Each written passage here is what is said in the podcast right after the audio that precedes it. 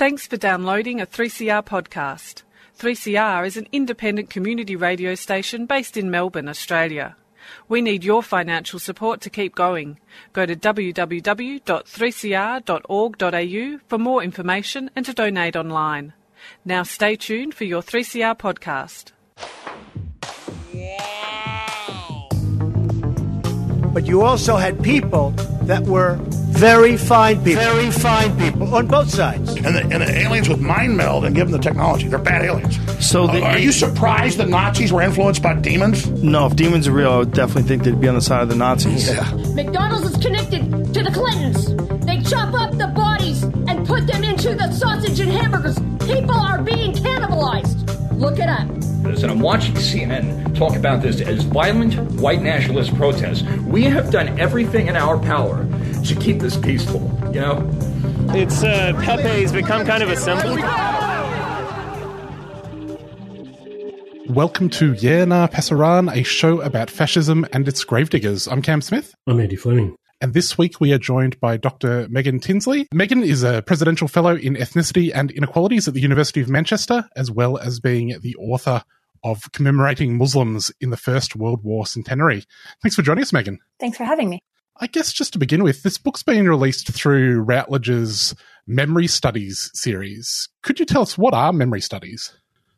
That's a good question. It's, it's a big question. Uh, memory studies is a, a, small, but I would say growing and increasingly interdisciplinary field that examines the way that the past constructs the present and also the way that the present constructs the past. So, for example, I'm interested in the way that uh, states, nations, and activists call upon the past and, and remember particular events that enable them to um, make sense of the present and to give rise to a particular political program or a particular uh, set of values in the present. Memory studies also looks at the way that, that groups and communities form and construct shared identities. So we, you know, we get the sense of who we are, a general we, if, uh, if we have a, a notion of a shared experience in the past, even if, and I would say especially if it's not something that people have experienced directly and can remember directly.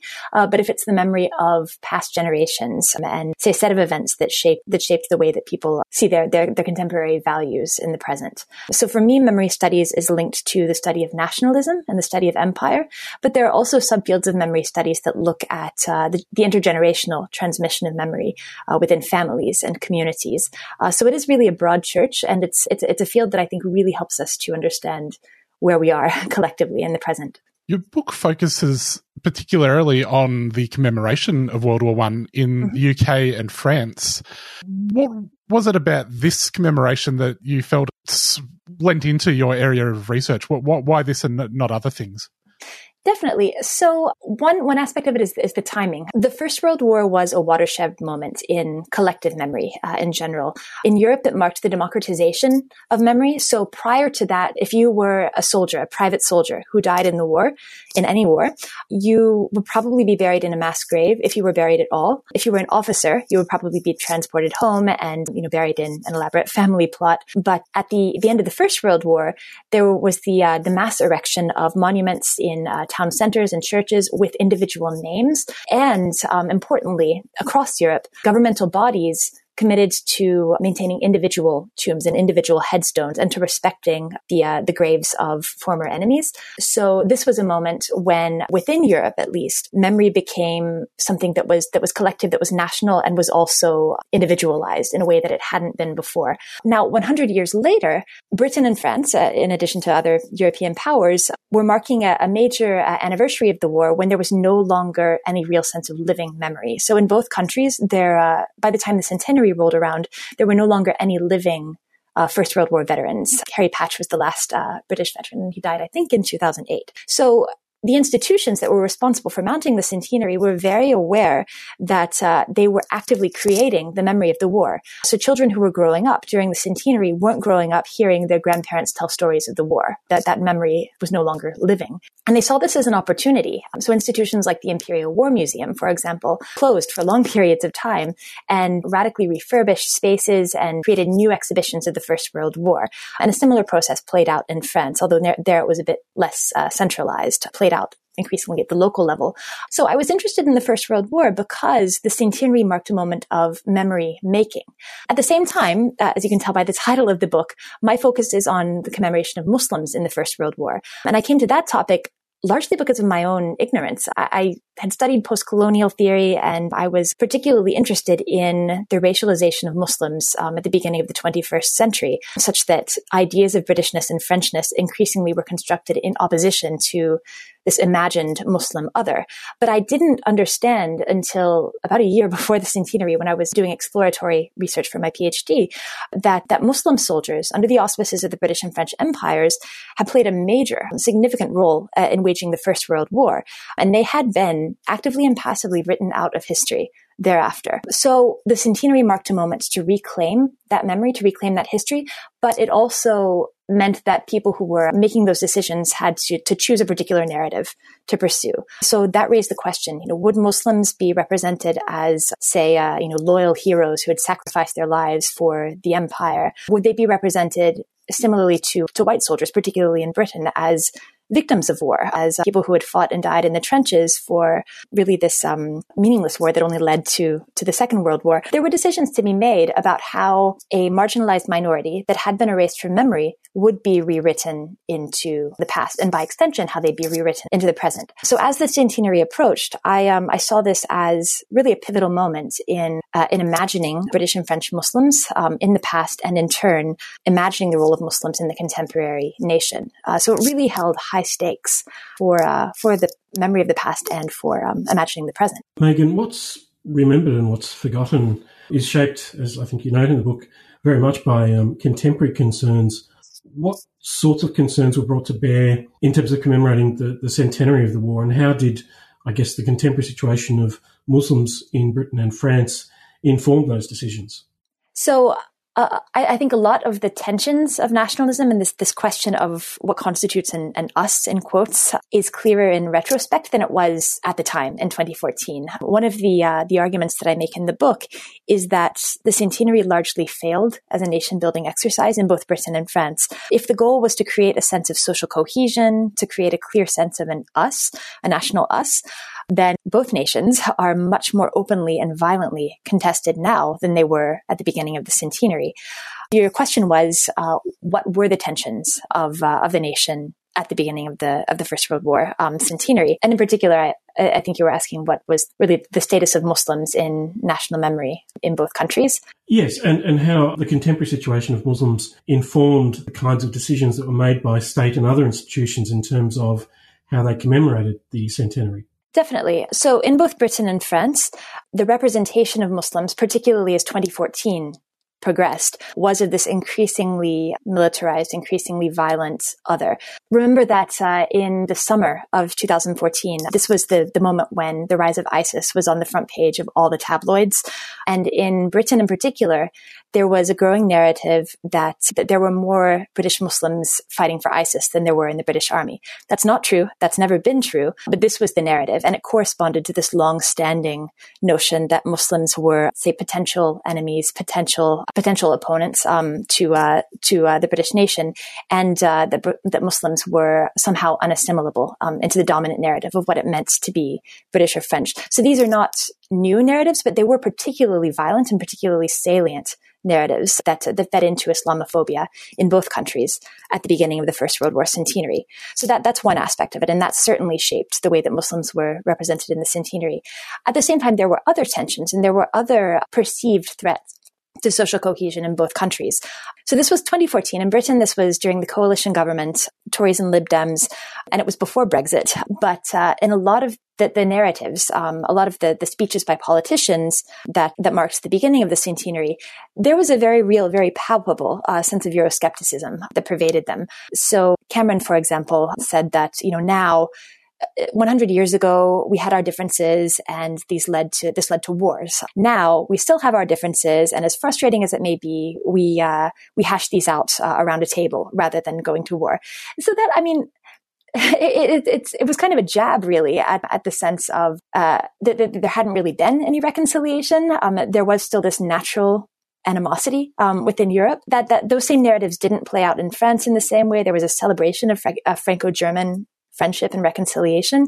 But uh, but in Britain, certainly Euroscepticism informed the tone of the centenary um, and informed a sense that this is what would this is what would, would characterize Britain's uh, memory of the First World War. And then finally, I would say in both countries, but particularly in, in Britain, there was increasing prominence that was given to the memory of empire, but it wasn't named as such. There, there were lots of references to the Commonwealth contribution uh, to the First World War, but there was no Commonwealth in 1914. It was the British Empire. But by renaming it Commonwealth, by remembering it that way, it created a way to reimagine really a, a violent um, empire as a community of, of, of, brothers fighting for a common cause, um, and as the predecessor to multicultural Britain. And that was pitted largely in opposition to European tyranny. So this, this again is, is, much more obvious looking back on the centenary than it was at the time, but certainly there was a very strong narrative of, uh, of a celebration of multiculturalism and then an imposition of that onto the past. Alongside that came, came an erasure of um, the violence of the imperial past uh, and the fact that this was not um, a multicultural community bound together by a common cause, but a multicultural force that had been coerced into fighting um, a war that was not of its choosing and who fought in very hierarchical ways and, and were commemorated differently or not commemorated differently on the basis of race and religion. You're listening to 3CR 855 AM, 3cr.org.au and 3CR Digital on your DAB radio.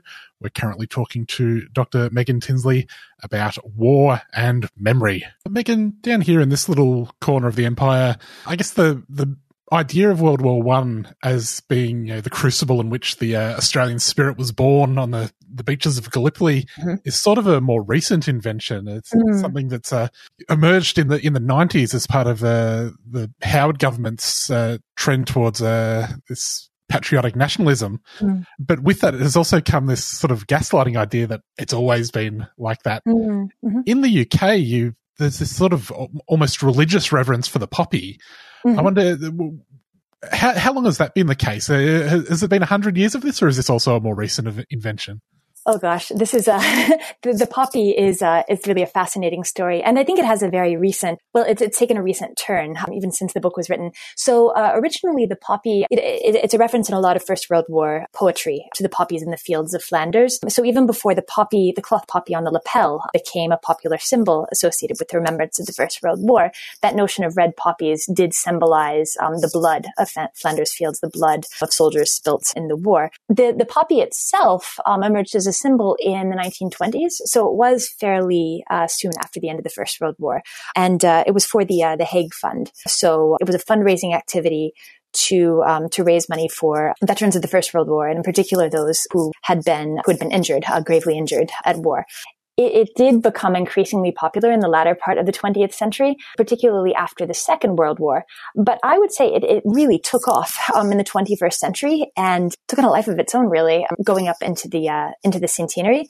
Um, alongside that, uh, there was the rise of the white poppy, so as a symbol for peace, which is still well, it is still a fundraiser and. Uh, the uh, the No Glory in War campaign um, continues to raise funds by selling white poppies. You'll see occasionally purple poppies um, for animals killed at war. There's a book uh, by Stephen Bourne called Black Poppies you know, for the memory um, of soldiers of African descent who were killed in the First World War. Uh, and I actually I've never seen a black poppy on someone's lapel. Come to think of it, but the black poppy does symbolize the deaths of uh, of black soldiers in the First World War. So in, in that way, the poppy has taken on a life of, of its own that, that goes well beyond its original meaning.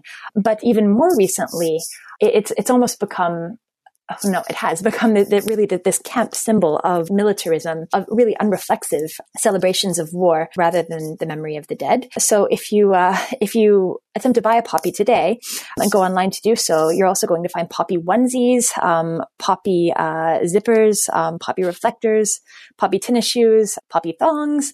Um, it's uh, it, it's it really is in the, in the, realm of the absurd. And alongside the proliferation of poppies comes well has come you know the stigmatization of not wearing um, a poppy. So recently, Rishi Sunak released um, a photo of himself with his wife and their dog, and all three of them, including the dog, were wearing poppies. Um, there's a uh, there's a Twitter account um, called Poppy Watch that really takes off at this time of year, where um, they just showcase the the absurd uh, lengths to which people go to uh, you know to showcase their patriotism wearing a poppy. Um, and then in my own research, I came across a, uh, a London fashion student, uh, Tabinda Kauser uh, Ishaq, who designed a poppy hijab, and her her logic, her argument was that Muslim women frequently were not were not visible, were not foregrounded in commemorations of war, and there was a perception that uh, this was a memory that was irrelevant for Muslim women, and uh, and by extension, uh, Muslim women could not participate and be patriotic, you know, with regard to the First World War. So this was uh, a fashion item and a religious symbol, and uh, something you know personal that Muslim women could do to remember the First World War in their own way. But, you know, alongside that comes another way to exclude Muslim women who don't uh, wear a poppy, who don't wear a poppy hijab. That's really a, long-winded discussion of a complex and changing uh, symbol that, that I think maybe, this is just to, you know, to hazard a guess, I, I think the poppy is, is in decline. Um, if my own observations are anything to, to go by now, uh, I see far fewer poppies on the lapels of people on the street than I did 10 years ago or even at the beginning of the centenary. Uh, and I think that might be because it's it, the, the public has become saturated um, by poppies. It no longer symbolizes the memory of war if it's just everywhere. If uh, if you're going to you know to see it, um, regardless of of whether or not you choose to wear one. And it is, you know, I think it's increasingly clear that the poppy is a racialized symbol. You know, one of the Islamophobic tropes that resurges on Remembrance Day of every year is that all Muslims don't wear poppies, and also um, that uh, that uh, people selling poppies have been told not to go into Muslim neighborhoods because it'll be considered offensive there. Like, there's no evidence that that's ever been the case anywhere, but this is one of the tabloids that just seems to perennially resurge um, around this time of year. That Muslims are unpatriotic because Muslims don't wear poppies. And, you know, uh, and, and, to combat that, there have been, you know, school children, um, Muslim school children selling poppies and then these very self-conscious media accounts of, you know, celebrating these children for, uh, for commemorating the past that um, it might not be popular to remember. So the poppy, the poppy is deeply politicized, um, and it's it really has uh, saturated popular memory of the First World War, uh, and it's continuing to change every year. In the with regards to Australian nationalist mythology, the Gallipoli campaign is uh, often portrayed as being the part of the birth pangs of the Australian nation mm-hmm. when Australia came to, you know, rank among the uh, countries of the world. It was a military disaster. Mm-hmm. It involved, uh, you know, enormous uh, death and suffering, and yet it's been uh, looked upon as, I guess, historically important as being the, you know, the crucible in which the Australian nation was formed. World War One itself was, uh, you know. Mm uh, brutal mm-hmm. slaughterhouse, millions died.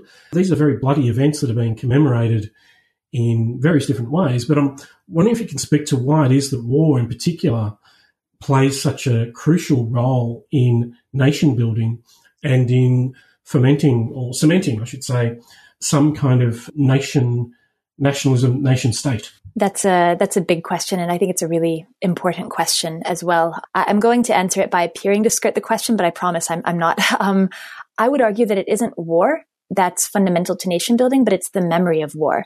Uh, that's fundamental to nation building.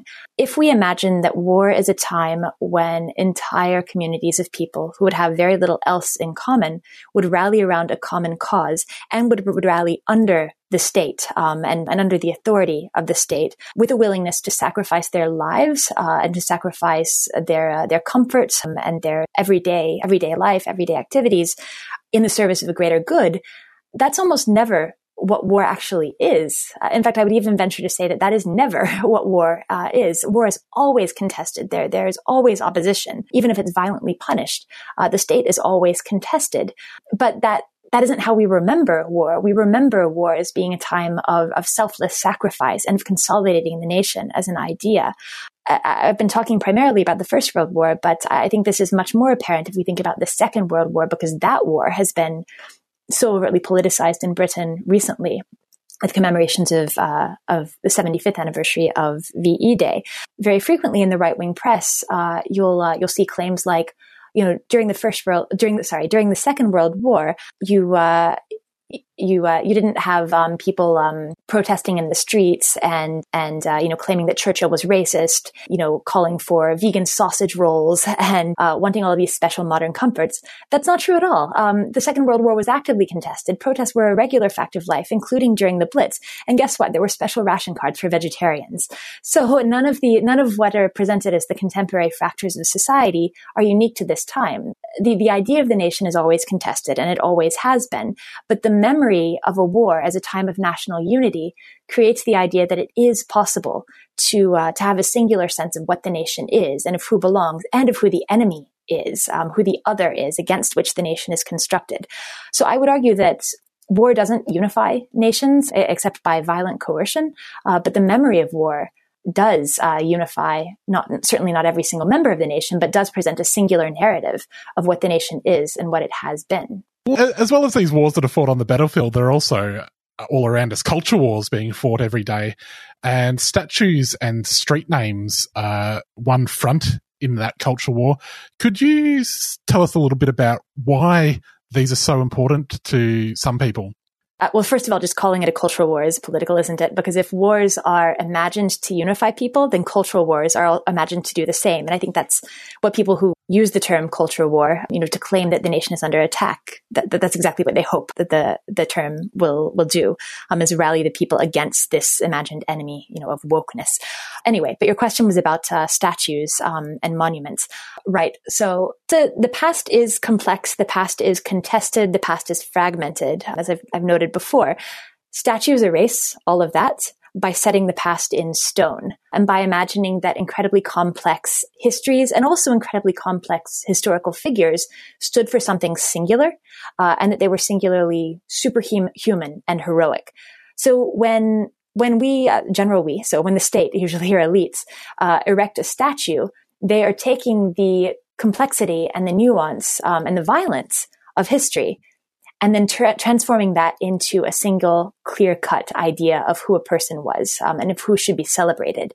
In, in, viewed in that way, simply erecting a statue is a very ahistorical thing to do. It, it erases the complexity of the past. Um, so for all the charges that pulling down statues are, um, you know, these are acts of erasing history.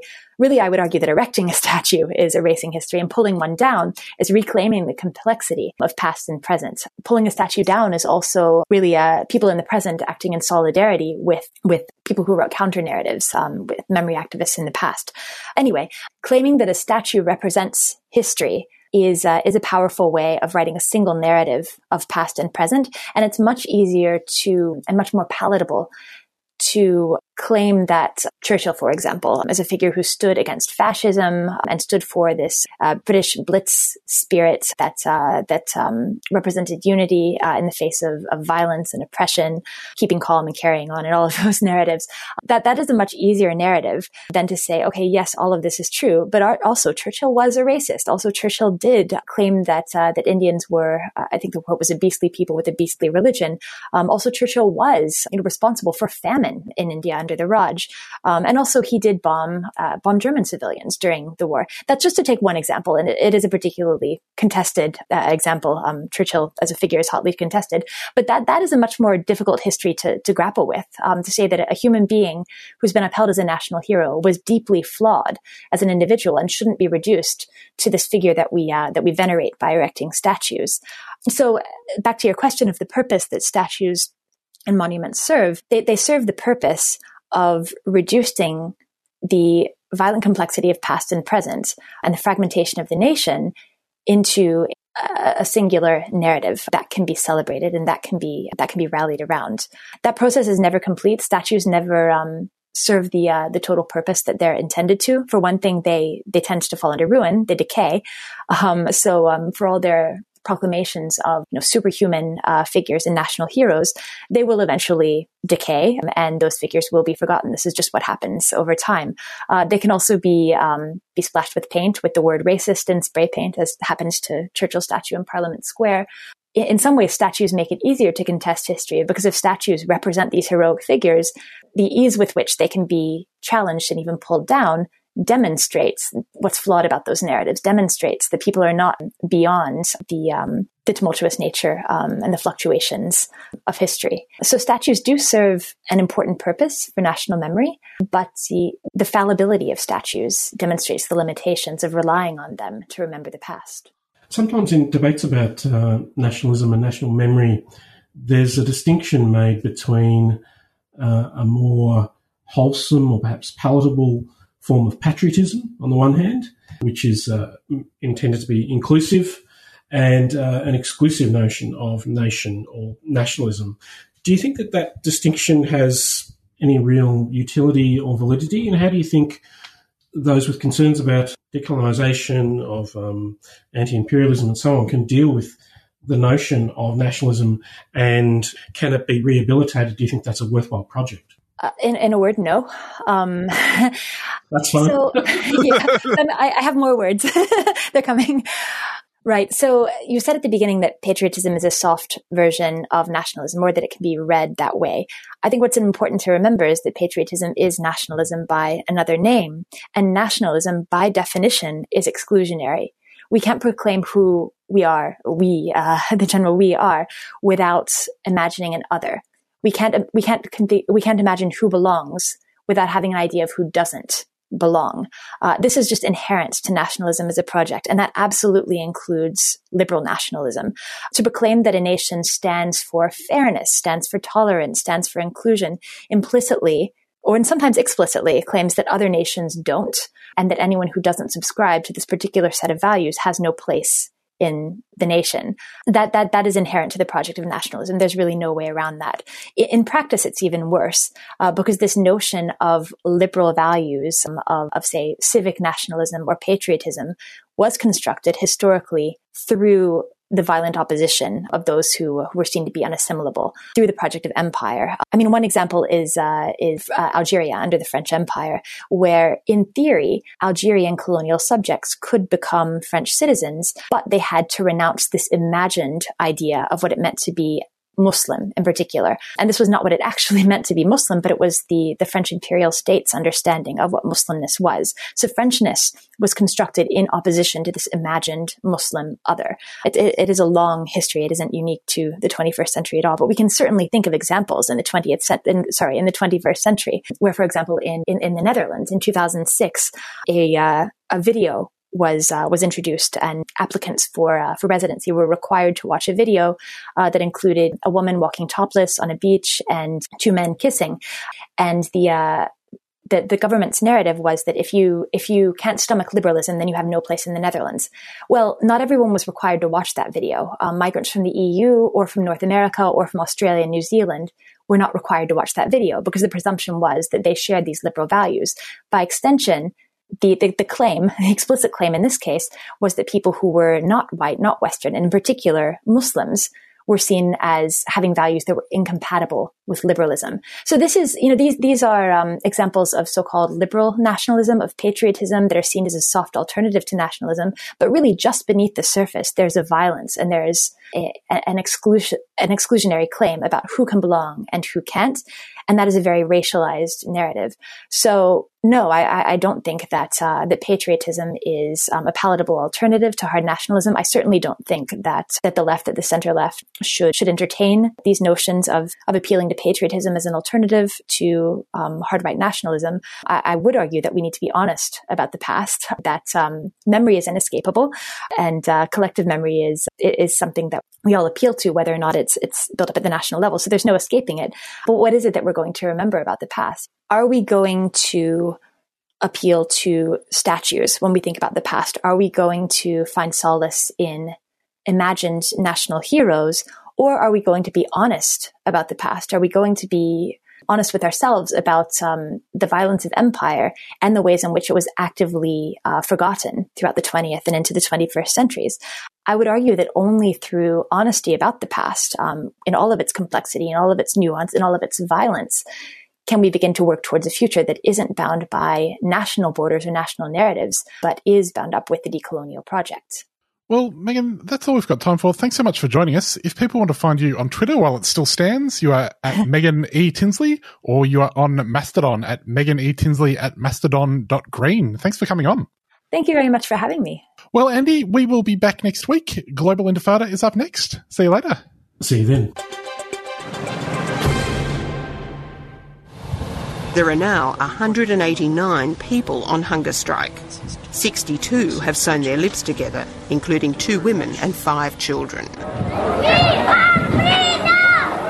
For Woomera, this isn't an unusual day. We have an old saying in Persia that says there is no darker color than black. So when we're in the camp, we have two options. Either deporting us to back to persecution, to prison, to death, or die in the camp. But I think you guys give us a third option. which is another try. They bent like half cooked spaghetti. We didn't expect it to happen like that to the soundtrack of Amelie, a popular French movie at the time, blowing across the desert from dusty speakers. The fence began to fall, under the weight of people wanting justice, under the weight of people that had had enough. Join us for Woomera Stories on Monday, November 21st and November 28th at 6pm on 3CR. This afternoon, already they've set up camp only 200 metres from the Woomera Detention Centre's main gate.